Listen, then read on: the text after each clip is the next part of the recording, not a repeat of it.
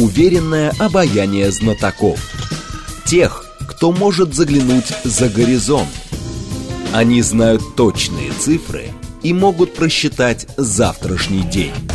Умные парни вновь и вновь выходят в прямой эфир, чтобы многое нам объяснить. Программа предназначена для лиц старше 16 лет. 15 часов, 7 минут. Радиостанция «Говорит Москва». У микрофона Евгения Волгина.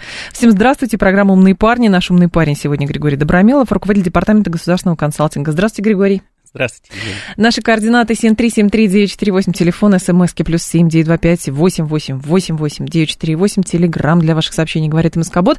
А смотреть нас можно в YouTube-канале «Говорит Москва», стрим там начался, продолжается. Поэтому вопросы тоже пишите, с послания мы начнем, послание 21 числа получается, и возникает, конечно, вопрос, что может стать темой послания. С одной стороны, значит, всяких инсайтов и прочего много, вот, а с другой стороны, базово, что там, как всегда, про социалочку? Тигры, конечно. Какие тигры? Амурские. О, Господи. Ну, Владимир Владимирович же любит природу. Нет, ну, слушайте, вопрос. А что может быть тема послания 21 февраля 23 года, спустя год после 24 февраля 22 года? А я вам скажу, не удивлюсь, если как раз акцент будет исключительно сделан на социалке, а история с фронтом и тем, что там происходит, будет сводиться к тому, что, в общем, победа будет за нами, а планы спецоперации выполняются. Смотрите, во-первых, все-таки послание, давайте немножко про теорию. Давайте. Послание Федеральному собранию — это послание законодательной ветви власти. Угу. Да? Да, конечно, исторически оно воспринимается как такой кик-офф, да, направляющее воздействие, я бы так сказал, да, в отношении всех ветвей власти. Да? Да. Но в первую очередь, конечно же, это вопрос обращения к законодателям. Да? А обращение к законодателям, да, носит строго инструментальный характер, да, ведь все же поручения президента исполнительной власти, да, по сути, он дал в декабре на Президентском совете по стратегическому развитию. Да. То есть оно такое было мини послание, да, и расписано на прошлой неделе были Мишустиным, соответственно, ответственные за каждый, уже две недели назад, да, за каждый из блоков, да, и за каждое направление, и дальше там план реализации поручений президента. Здесь в некоторой степени это все-таки разговор с внешним миром раз, да, и с законодателями два. Да? Поэтому по структуре и по жанру, да, там, новым фокусом же не научить, да, и нет смысла учить. Да. Послание имеет там стандартную структуру. Да. В нем, конечно, могут быть неожиданные элементы, например, как мультфильмы, да, которые наблюдали некоторое время назад, и многие тогда восприняли это как, ну, тут нам мультики показали, да, потом оказалось, что не мультики, да? Да. Вот, поэтому здесь будет вопрос в соотношении блоков, да, блоки будут стандартные, вопрос в объеме соотношения блоков. Угу. Насколько я понимаю, очень детально и правительство, и центры вокруг правительства готовились, да, к посланию, да, там, до там, 14 середины февраля все были достаточно сильно загружены этой задачей. Сейчас уже повестка сформулирована, да. Каких-то неожиданностей мы точно не услышим, да, потому что не тот формат, не тот жанр и не то любит Владимир Владимирович, да, говорить. Поэтому здесь ждать, что будет про большой там социальный блок, скорее нет. Да, почему? Потому что все-таки, конечно, можно дать старт годовой предвыборной программе, да, и электоральным выборам 2024 года, и если бы мы существовали в неком конкурентно выборном процессе, то, скорее всего, так оно и было, да, поскольку у нас все-таки не конкурентно-выборный процесс, да, а скорее ритуально-выборный процесс, да, то есть ситуация 24 года — это вот некая такая ритуальная история, да, а не, ну, она ритуальная с точки зрения процедур, да, и, наверное, сутевая с точки зрения новых смыслов, которые там на 24-30 должны быть прорисованы. Да? Поэтому давать старт за год, особенно с тем уровнем неопределенности, который мы сейчас имеем, надо же все-таки не выплескивать все, что есть, да, возможностей там социально облагодетельствовать народ становится все меньше. Да. Но нужно поддерживать хотя бы, что есть. Да, было бы, да, возможно, да, было бы при хорошем стечении обстоятельств поддержать то, что есть уже, да, поэтому я думаю, что каких-то больших социальных поощрений, да, обещаний и всего прочего в послании не будет, да, поскольку это начало года, а не конец года, то вряд ли послание должно иметь терапевтический характер, да, для населения. Граждане, в принципе, скорее оно должно иметь стимулирующее воздействие для всей системы госуправления. Так это так обычно из года в год и бывает, Григорий. Мы с вами тоже неоднократно говорили, что вот после послания выходят все такие воодушевленные, я готов работать и прочее. Иногда ошарашенные. Ошарашенные выходят, да. А потом это все как-то, вы знаете, в рутину превращается, и уже никто не помнит, что там было, и внешние шоки, и какие-то факторы дополнительные, и все. То есть тоже носит такой ритуальный достаточно. Смотрите, характер. Не так важно само послание, вот, если назвать вещи своими именами, не так важно само послание, как перечень поручений по итогам послания. Угу.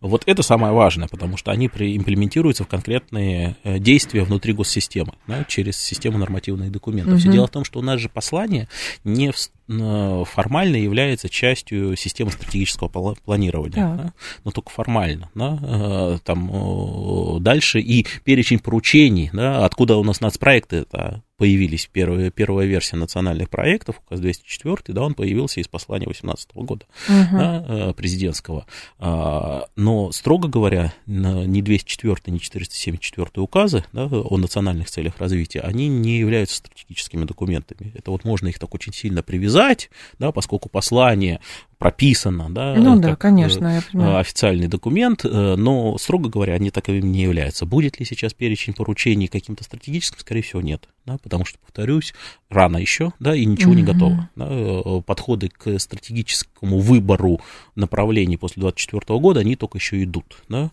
Я бы назвал это послание скорее техническим. Да. Все, что можно было сказать, уже было сказано. Никаких, скажем так, форс-мажорных изменений, да, там, я надеюсь, за неделю не произойдет, поэтому это необходимо, но при этом очевидно, что к каждому посланию подчищаются, расчищаются там авгиевы конюшни и определяются лакуны, где в первую очередь, да, не хватает нормативной базы. Да. И вот на это бы, да, скорее всего, послание и будет сконцентрировано. Все-таки сейчас у системы она перегружена. Объективно.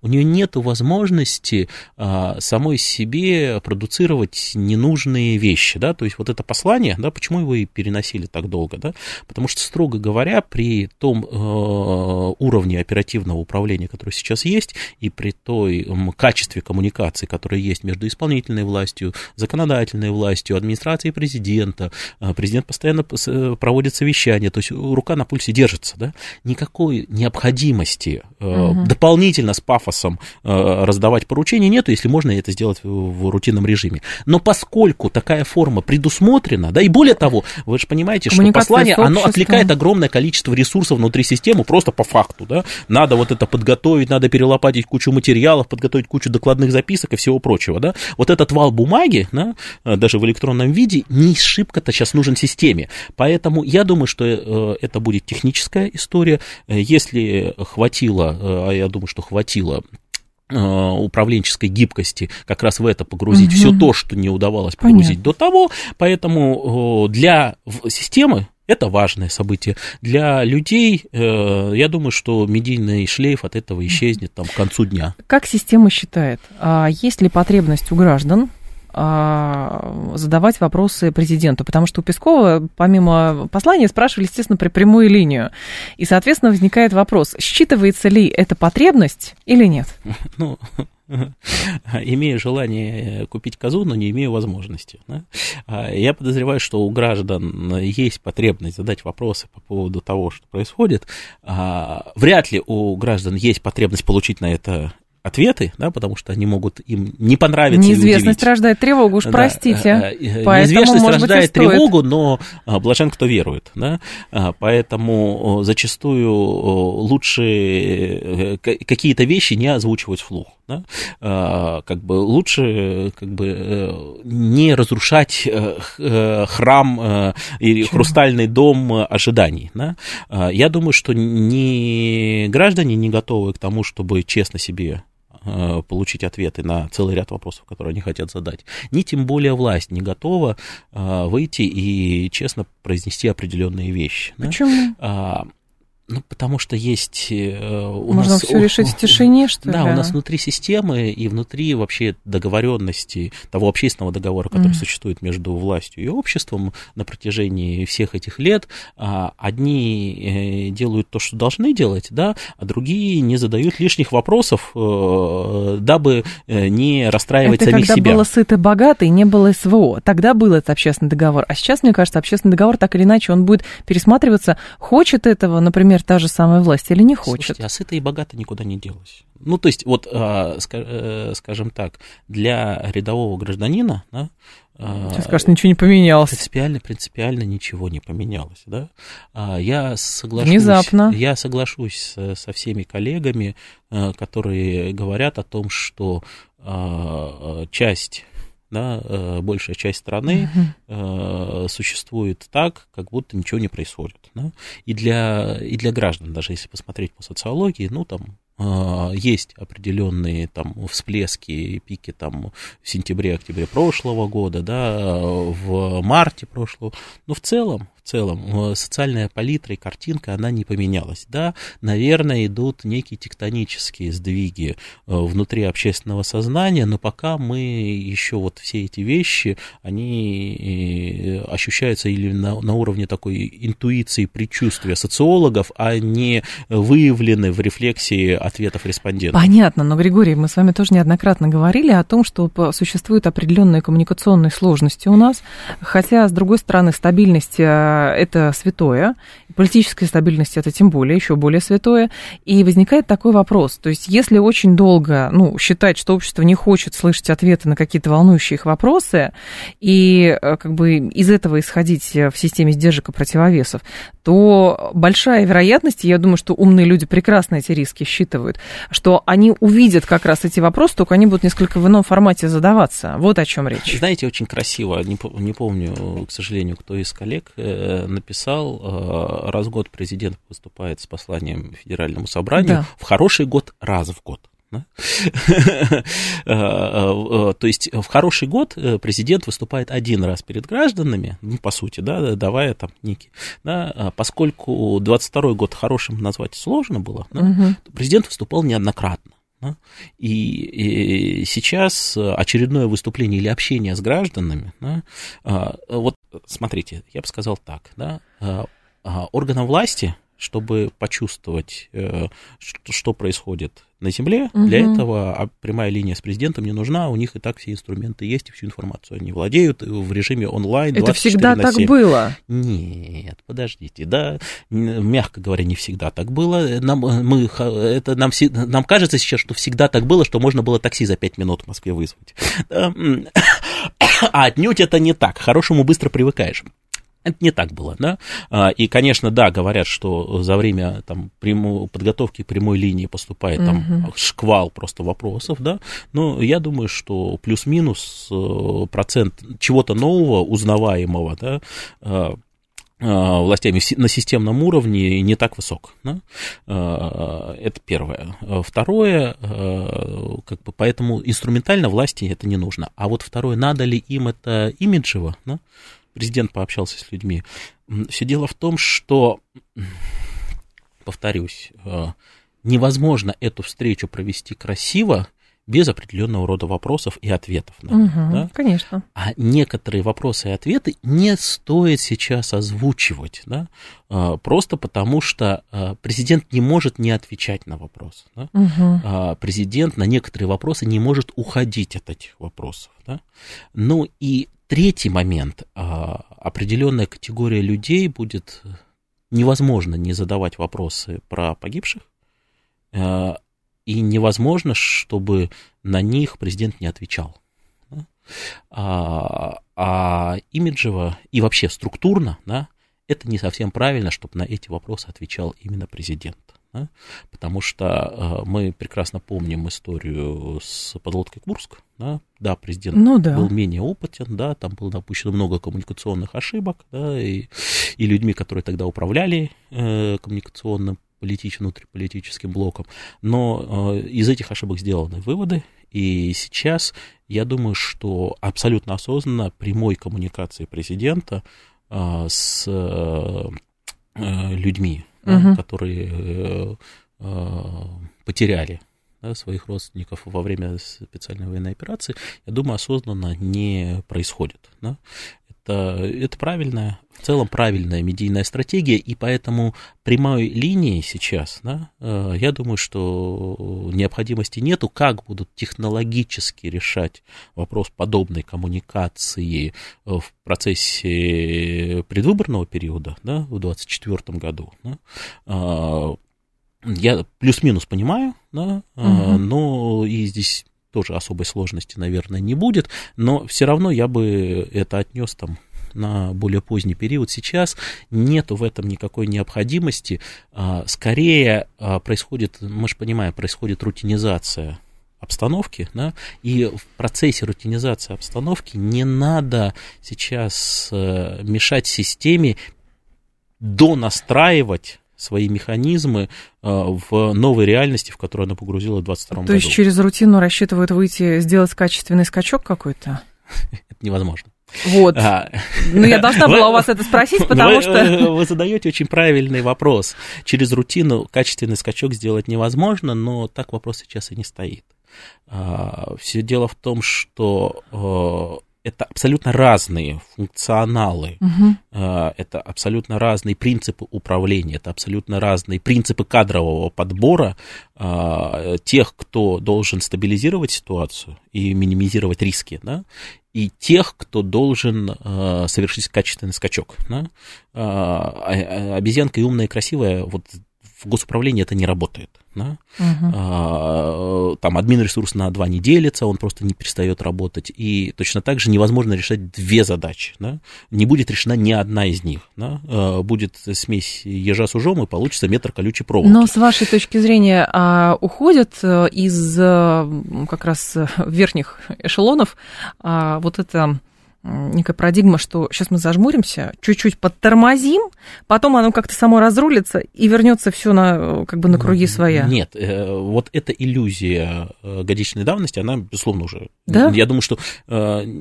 Ну, я не знаю людей внутри системы, кто бы продолжал думать, что все как-нибудь, где-нибудь рассосется. Иногда по заявлениям разных ведомств, которые в том числе ответственны за то, чтобы у нас было вот это, вот это, вот это, вот это, вот это, а у нас оказывается, что нет, а импортозамещение проводить надо, вы понимаете. Да. Там складывается впечатление такое, что мы сейчас зажмуримся и что-нибудь придумаем.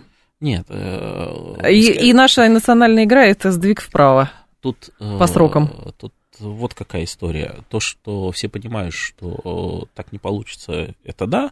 Другое дело, что иногда, когда срок поручения был вчера, да, и до того много лет говорилось, что все есть, да, угу, то сейчас... Идет опережающими темпами. Да, и опережающими темпами, что сейчас сказать, что король-то голый, да, у него нет, там, ну, может, и не весь голый, да, камзол есть, да, ботфорты есть, а на ботфортах пряжек не хватает, да, а пряжек нет совсем, угу, да, и неоткуда взять, да. Вот, а за пряжки кто-то конкретно отвечал, да, и до того, конечно, рисовал отчеты о том, что у нас этих пряжек завались, да? А пряжек на самом деле нет и в ближайшее время не предвидится, то, конечно, здесь имитация того, что вот сейчас мы пряжки найдем, она присутствует в системе. Да? Но не от того, что они надеются на то, что волшебным образом это получится, да? А скорее потому, что надеются на то, что каким-то образом получится аппаратно от этого отскочить, да, и там перераспределить гнев не на себя, да? Поэтому вот иллюзий внутри системы, что вот можно зажмурившись переждать, нет. Другое дело, что, наверное, все-таки на 23-й год взята стратегия закончить то, что было, да, то есть вот отчитаться за цикл, да, подготовить почву для новых прорывных вещей, да. Да, есть направления, по которым ждать вообще невозможно здесь и сейчас, и там работа ведется, и не публичная работа ведется, да. Но если мы говорим про стратегические вектора и новый выбор приоритетов, да, что в экономической политике, что во внешней политике, что во внутренней политике, то это 23-й год подготовки, да, новых решений, да, а дальше уже их озвучивание в ходе 2024 года и выработка механизмов их имплементации в государственную систему на следующий период. Да. Наверное, так. Поэтому в 23-м закончить бы то, что есть, да, постараться совершить там рывок, да, пятилетку за 2 года, да, или за 1 год, да, все, что было не закончено, там, судорожно закончить, да, или опережающими темпами закончить, параллельно готовя некий фундамент. Но группа условного прорыва, да, это, скорее всего, будет задача, я надеюсь, других команд, да, потому что вот эта команда, да, здесь и сейчас, да, не то, что она не может совершать прорыв, да, просто повторюсь, нельзя одновременно, да, и тушить пожар, да, и строить новый дом, да, и строить новый дом, это плохо получается, да. А на примере Турции мы сейчас видим, что если пытаться строить потемкинские деревни, это может очень плачевно заканчиваться. Да? Вот, то есть играть в имитацию больше уже все невозможно. Играть в имитацию еще какое-то время. Разные направления, да? По ряду направлений можно, по ряду направлений, конечно, это уже нельзя, и все понимают это. Наши слушатели неоднократно задавали вопрос, когда мы всякие темы обсуждали, и про импортозамещение, и про все на свете, остальное говорят, даже сейчас приходит, у каждого провала есть фамилия, имя, отчество. Другие говорят, значит, без жестких посадок, без, тут пишут, мораторий на смертную казнь снять, как в этой, не в Корее, а как в Китае и так далее. То есть людям есть некая потребность, чтобы было так, что ты не справился, отправляйся на нары или просто с волчьим билетом в профессию. Еще что-то не получилось. В общем, некая потребность справедливости, которая выражается таким образом. Тут 2 момента. Первый, других писателей нет. И даже в любимой многим людьми, кто это пишет, периоды там 30-х, 40-х годов, да, да. Людей разжаловали, да, а потом все равно через какое-то время привлекали, потому что других вариантов не было, они суперпрофессионалы, да, они с опытом люди, да. Я точно знаю, что сейчас совсем изменилась система персональной ответственности, да, и даже за провалы по нацпроектам, он создана была недавно специальная группа, да, и ведет ее один из замов руководителя аппарата правительства, вот Шевченко, если не ошибаюсь, и будут сделаны конкретные оргвыводы, да. Вопрос в том, есть ли кем заменить этого человека, да, или оргвыводы будут сделаны, да, но как бы с галочкой. Григорий Добромелов с нами, руководитель департамента государственного консалтинга. Новости, и мы продолжим. Уверенное обаяние знатоков. Тех, кто может заглянуть за горизонт. Они знают точные цифры и могут просчитать завтрашний день. Умные парни.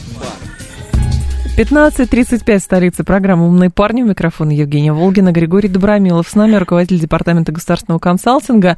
Так, слушатели тут спрашивали сейчас. За не справился нельзя, вот как минимум за бездействие очень нужно, говорит Адам, вероятно. Какова вероятность нахождения откровенных саботажников в системе власти, которые мешают преобразованиям и решениям в острые периоды? Ну, смотрите, знаете, это я Тут в одном муниципалитете был. И мне говорят, а вот тут вот у нас... Не, в стране, глубоко в стране. Нам говорят, а вот тут у нас вот на поселке есть 35 бандеровцев. Они десятки лет из поколения в поколение сохраняли свою нацистскую идеологию, да, и теперь вот сейчас они тут теракты планируют. Я думаю, боже мой, что же у вас там в голове-то происходит?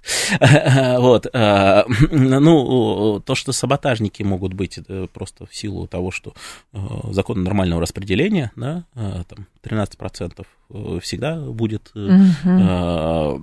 не согласна, да, и там, ну и кроме тут диверсии и все прочее, ну, мы же тоже не в безвоздушном пространстве существуем, мы пытаемся, нас пытаются, да, это нормальная история, вот, поэтому тут-то ничего страшного нету. Другое дело, что стоит ли за бездействие наказывать, я всегда говорю, любой управленец в госсистеме, начиная от самого маленького уровня, там, начальника отдела в муниципалитете, да, и заканчивая вице-премьерами, премьерами и президентами, они всегда выбирают из двух плохих решений. Из хороших решений никто не выбирает, они очевидно, да? Приходится выбирать из плохих решений, а в нынешней ситуации в любом случае приходится выбирать из плохих решений, поэтому зачастую не выбор решения, это тоже решение, да? И повторю, вот всем людям, которые говорят, а вот тут вот что-то не сделано, а давайте-ка вы все дружно, да, вот возьмете и пойдете в госсистему, да, работать там, я не знаю, региональным министром, да, за 100 тысяч рублей. Давайте. Да я легко. Давайте, вы пойдете, да, а через 3 недели у вас будет очень большой шанс. 2 уголовных дела лежать. Да, 2 уголовных дела лежать. Не потому, что вы коррупционер, да, а потому что система так устроена, либо потому, что вы просто ни черта в этом не понимаете, и вы здесь сломаете, тут потеряете шарик. Подождите, Григорий, но вы только что 10 минут назад говорили про то, что существует действительно проблема, что, соответственно, на стол кладутся заверения, долгие годы клались бумаги с заверениями, что у нас все опережающими темпами, а теперь ситуация, значит, такая, что уже нужны эти решения, которые имеются с опережением, а, люди, которые клали, их нету. По несчастному для них стечению обстоятельств еще не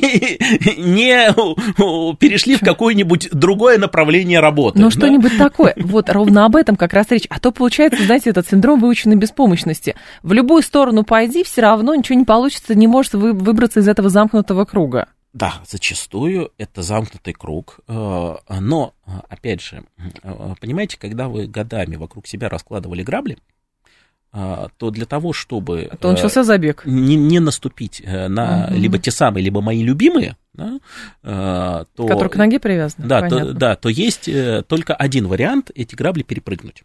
А чтобы совершить этот прыжок, да, надо набраться энергии, да, ресурса и делать этот прыжок. Да и переформатировать свои мозги, вот в чем дело. Да. Переформатировать мозги. Вы же знаете сейчас эту тему с сотрудниками дипведомства. Нам говорили люди, которые в дипломатии много лет проработали, что сейчас проблема. Значит, их выгнали из западных дипмиссий, ну, какого-нибудь младшего атташе, старшего помощника, что-нибудь такое, да, с этого уровня начиная. Им говорят, вас надо, значит, мы перенаправляем, потому что мы сейчас работаем с Африкой, со Средней Азией. Я не хочу, а я учился для того, чтобы в Европу поехать. А несчастный посол наш, который там в какой-нибудь среднеазиатской республике, у которого здесь делегация, тут контракты, тут еще что-то, а в посольстве 12 человек, в то время, когда в американском посольстве в этой же стране находится 150 человек. Это вопрос приоритета. Он говорит, а я не поеду, потому что я в МГИМО учился, чтобы во Франции потом жить. Есть эта беда белой кости мидовской, есть и эта беда, есть и беда того, что... Я же не придумала как раз это, то, о чем говорят люди. Ой, тут на самом деле, и, знаете, мы все время говорим про внутренний периметр, да, и про... вопросы внутренние, ну, поскольку все-таки это моя компетенция, да, международка не моя компетенция, не на то я учился, да, вот, и там какие-то на уровне там плюс-минус средней профессиональности познания есть, но на самом деле все те же проблемы, про которые мы говорим, про систему управления, которая занимается внутренними вопросами, не менее острые, а зачастую в нынешней ситуации еще более острые проблемы и с кадрами, и с архитектурой управления, и со стратегическими документами, и с мышлением, они существуют на внешнем периметре. Вот. Там все совсем плохо, да? Это все держится. Оно все плохо еще потому, что если внутренним периметром, да, усиленно все занимались, то внешний периметр считалось, ну, как бы, у нас же тут все хорошо, да, а на самом деле ничего хорошего там не было. И кроме того, поскольку сама структура международной политики, она меняется гораздо серьезнее, то есть те тектонические сдвиги, которые произошли в геополитике, они несравнимы с теми изменениями управленческими, которые происходят в системе исполнительной власти. Да? Это разные вызовы. Да? А вот ко вторым вызовам, если к первым вызовам с исполнительной властью плюс-минус решения понятны, да, просто их надо набраться смелости и делать, да, то с внешним периметром зачастую и сами ответы не очевидны, да, а самое главное, не очень-то есть набор людей, которые эти ответы готовы давать, да, просто специалистов нету, ГИМО и МИД не для того они учились, да. Классическая дипломатия давным-давно перестала работать в том объеме, в котором она работала в 20 веке. Ее же создавали как раз те люди, которые прошли глобальную трансформацию, травмирующие события, и они создали этот мир. А теперь вот этим людям, которые говорят, я же на Францию учился, вот, им надо мир менять. Смотрите, здесь еще беда в том, что вот точно так же, как невозможно менять на марше, совершать рывок, да, пожары, вот точно так же сейчас, строго говоря, нельзя менять людей в МИДе, потому что это чуть ли не единственные люди с колоссальным опытом, которые просто сейчас на опыте вытаскивают очень многие вопросы. Да? Вы думаете, Сергей Викторович Лавров очень хотел бы до сих пор быть министром иностранных дел? Точно знаю, что нет. Точно знаю, что нет. И точно знаю, что это и государственное, и гражданское внутреннее мужество, когда человек продолжает нести очень тяжелое бремя, да, понимая, что, ну, как бы это один из ключевых ресурсов, которые сейчас есть у страны. Опыт Лаврова – это один из ключевых ресурсов нашей внешней политики. Опыт Путина и опыт Лаврова. Да? Вот что бы мы ни говорили, да? Это один из ключевых ресурсов, потому что поставь сюда какого-нибудь нового человека, да, мы будем иметь колоссальные риски сейчас, здесь и сейчас, ну просто вот такая ситуация. Ну, есть такая психологическая уловка, вы же сами знаете, что вот следующий-то он обязательно будет лучше, но это уловка. Да, просто вот в нынешней ситуации некоторые вещи делать просто, к сожалению или к счастью, невозможно. Нельзя. Да, невозможно. А Кириенко, который призывает глав муниципалитетов поддерживать семьи участников СВО, вот эти обращения к муниципалитетам, они ничего не делают, а мне такое ощущение, что на них-то как раз работа на земле в поле, что называется, она как раз на них вся и легла. А это тяжелее всего сейчас ситуация именно на земле по той причине, что первое, по-хорошему муниципальным уровнем так никто никогда и не занимался. Была куча поручений президентов строить реформировали систему, постоянно это. Строить систему в систему публичной власти. Но как-то потом, давайте, вот время будет, мы что-нибудь сделаем, да, нам бы вот тут вот с большими задачами, миллиардами, триллионами разобраться, да, а что тут вот с вашими муниципалитетами, да, там, больше 2000 только там, первого уровня, второго уровня, там, под 40 тысяч, да, что с этим разбираться-то, да? Открыли, закрыли. Да, ну, как-нибудь, что-нибудь, да, это вопрос кадров, это вопрос зарплат всех, да, начиная там с самого низкого уровня, и там невозможно найти там ни ведущего специалиста в департамент, в муниципалитет, до мэра-то невозможно найти по-хорошему, да, программ губернаторский кадровый резерв там есть, да. А в мэры не хотят идти, что ли, или что? А кто хочет садиться? Да? Вот кто хочет садиться добровольно, да? Это вот сразу в тюрьму, что ли? Ну, потому что ты либо для мэра города, действительно, эта позиция, либо тебя там со всех сторон прикрывают, да, и ты там являешься, по сути, действующим сотрудником силовых структур, да, да, и все понимают, да, что ты, вот любой твой шаг, да, все-таки это не собственный интерес, да, а вынужденная позиция, да, и как бы тебе просто говорят, слушай, ну вот здесь не прав, да, здесь вот юридически прикройся, здесь вот что-то сделай, да. Но когда они вынуждены на земле сейчас решать и политические задачи, и экономические, и социальные задачи, то, чего вот если на федеральном уровне можно разделить разные блоки и зоны ответственности, то мэру просто невозможно это делить, потому что он один, да? Компетенций, конечно же, не хватает, знаний, конечно же, не хватает, выгорание колоссальное, профессиональное, и что им остается делать с этим. Поэтому сейчас надо, тоже не очень понятно, как это быстро делать, да? Угу. Но, наверное, там, если реформа, например, того же РАНХиГСа, да, с приходом Комиссарова, РАНХиГС, может быть, я надеюсь, все-таки превратится в именно кузницу кадров. Так да? Он и был такой, просто ну, нет, кадры в другой парадигме готовили. Нет, нет, он ни в какой парадигме не готовил кадры. Да? РАНХиГС занимался всем, чем угодно, кроме подготовки кадров для государственной системы. Да?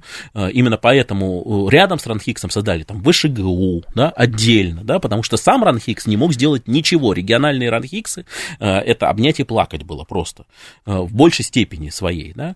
А МАО называли ни много ни мало продолжателем политики, вот там ельцинизма, гайдаровщины, это все. Нет, это все про другое. И таких управленцев готовили. Это все про другое. Если бы они хотя бы этих управленцев готовили в муниципалитеты, они же их не готовили. Да? Угу. Проблема в том, что не готовили никого. Посмотрим все отчеты всех там, неважно, Кудрина, Грефа, вполне себе тоже как бы там не консерваторы, традиционалисты, там, я не знаю, хругвеносцы, да, все говорили, самая главная проблема – это кадры.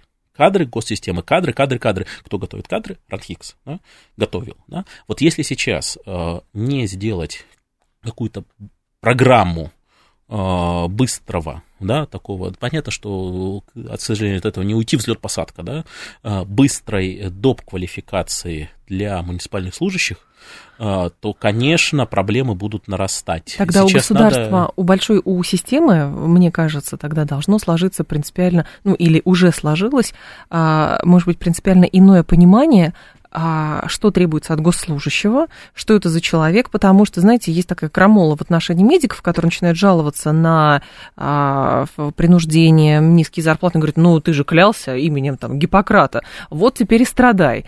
Чиновный аппарат воспринимали как, значит, место, где ты работаешь, потом, если тебе повезет, тебя пойдут возьмут в большой город, там ты будешь зарабатывать большие деньги и так далее. То есть это воспринималось как место для зарабатывания денег. А если у тебя еще крыша есть крупная, то вообще ты будешь в шоколаде.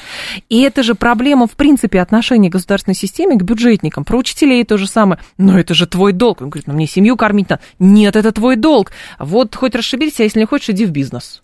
Смотрите, вот этот год назван годом наставничества. Да?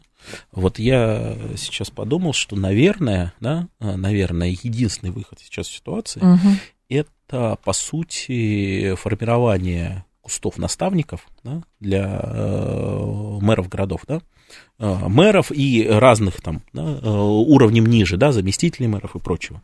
То есть здесь, кроме прямого ручного управления, да, то есть сейчас система должна перейти на прямое ручное управление рисками. Другого варианта просто нету. Да. Надеяться на то, что мы вот сейчас спустим сверху директиву, она как-нибудь сама в муниципалитете рассосется, ну, да. Не сработает. Да. Будет плохо. Да. Эксцесс исполнителя будет плохо сделан. Да. Сейчас надо везде хеджировать риски. Да.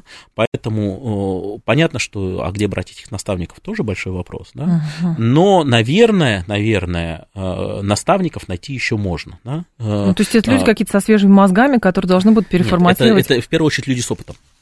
Это в первую очередь люди с опытом. Ну, им не с зашоренными мозгами, простите, ну, тоже. Тут свежие мозги не очень-то нужны, да, потому что свежие мозги нужны для выработки решений наверху, да, а внизу надо хорошая исполнительская дисциплина и, как я люблю говорить, ключевая компетенция — не косячить. Да.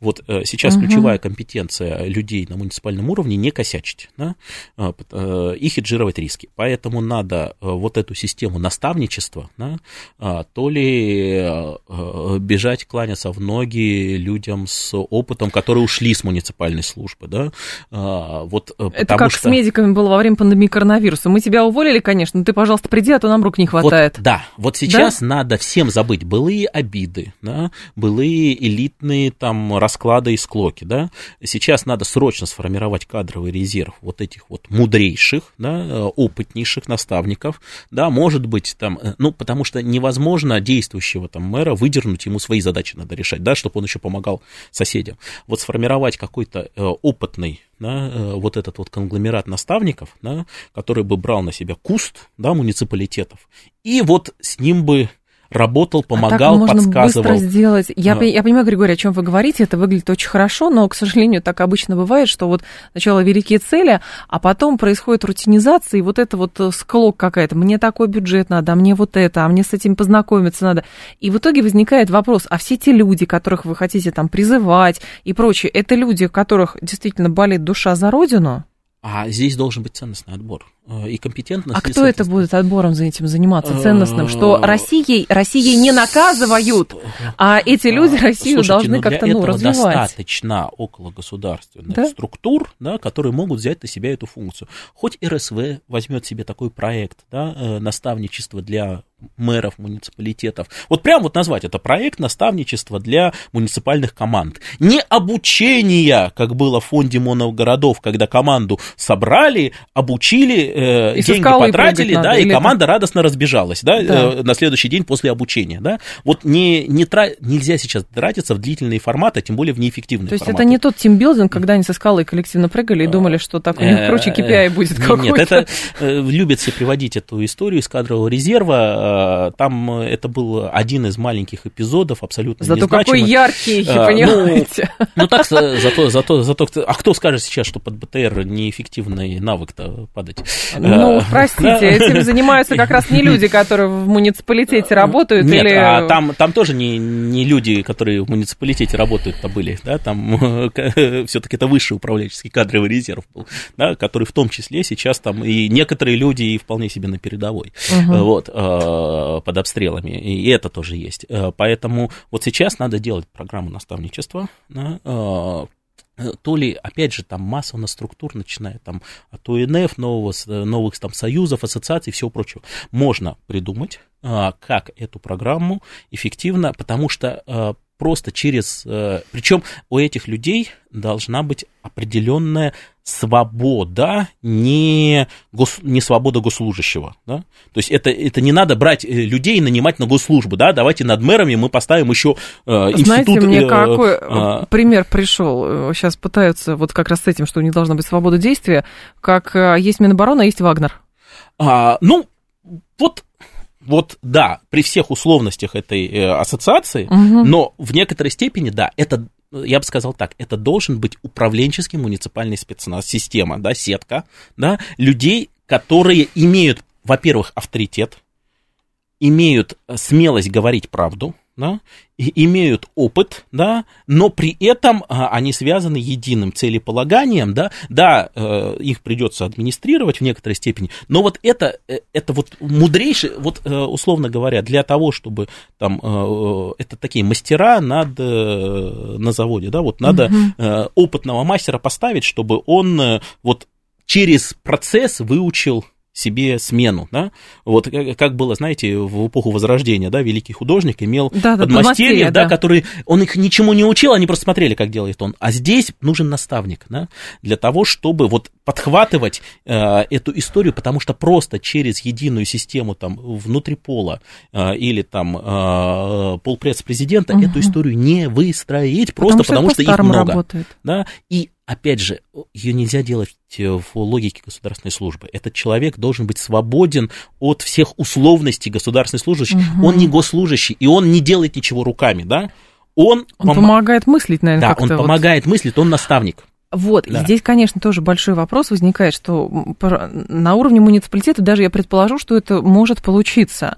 Вот, там как бы бюджет меньше, рисков может быть меньше, но другое дело, что чем дальше мы с вами продвигаемся, тем, конечно, больше мы видим вот этих вот барьеров, которые естественным образом система выстраивает, вот эти системы фильтров и так далее. Это все есть, потому что, ну, как бы ко всем новоприбывшим относятся с как бы, ну, каким-то большим опасением и прочим.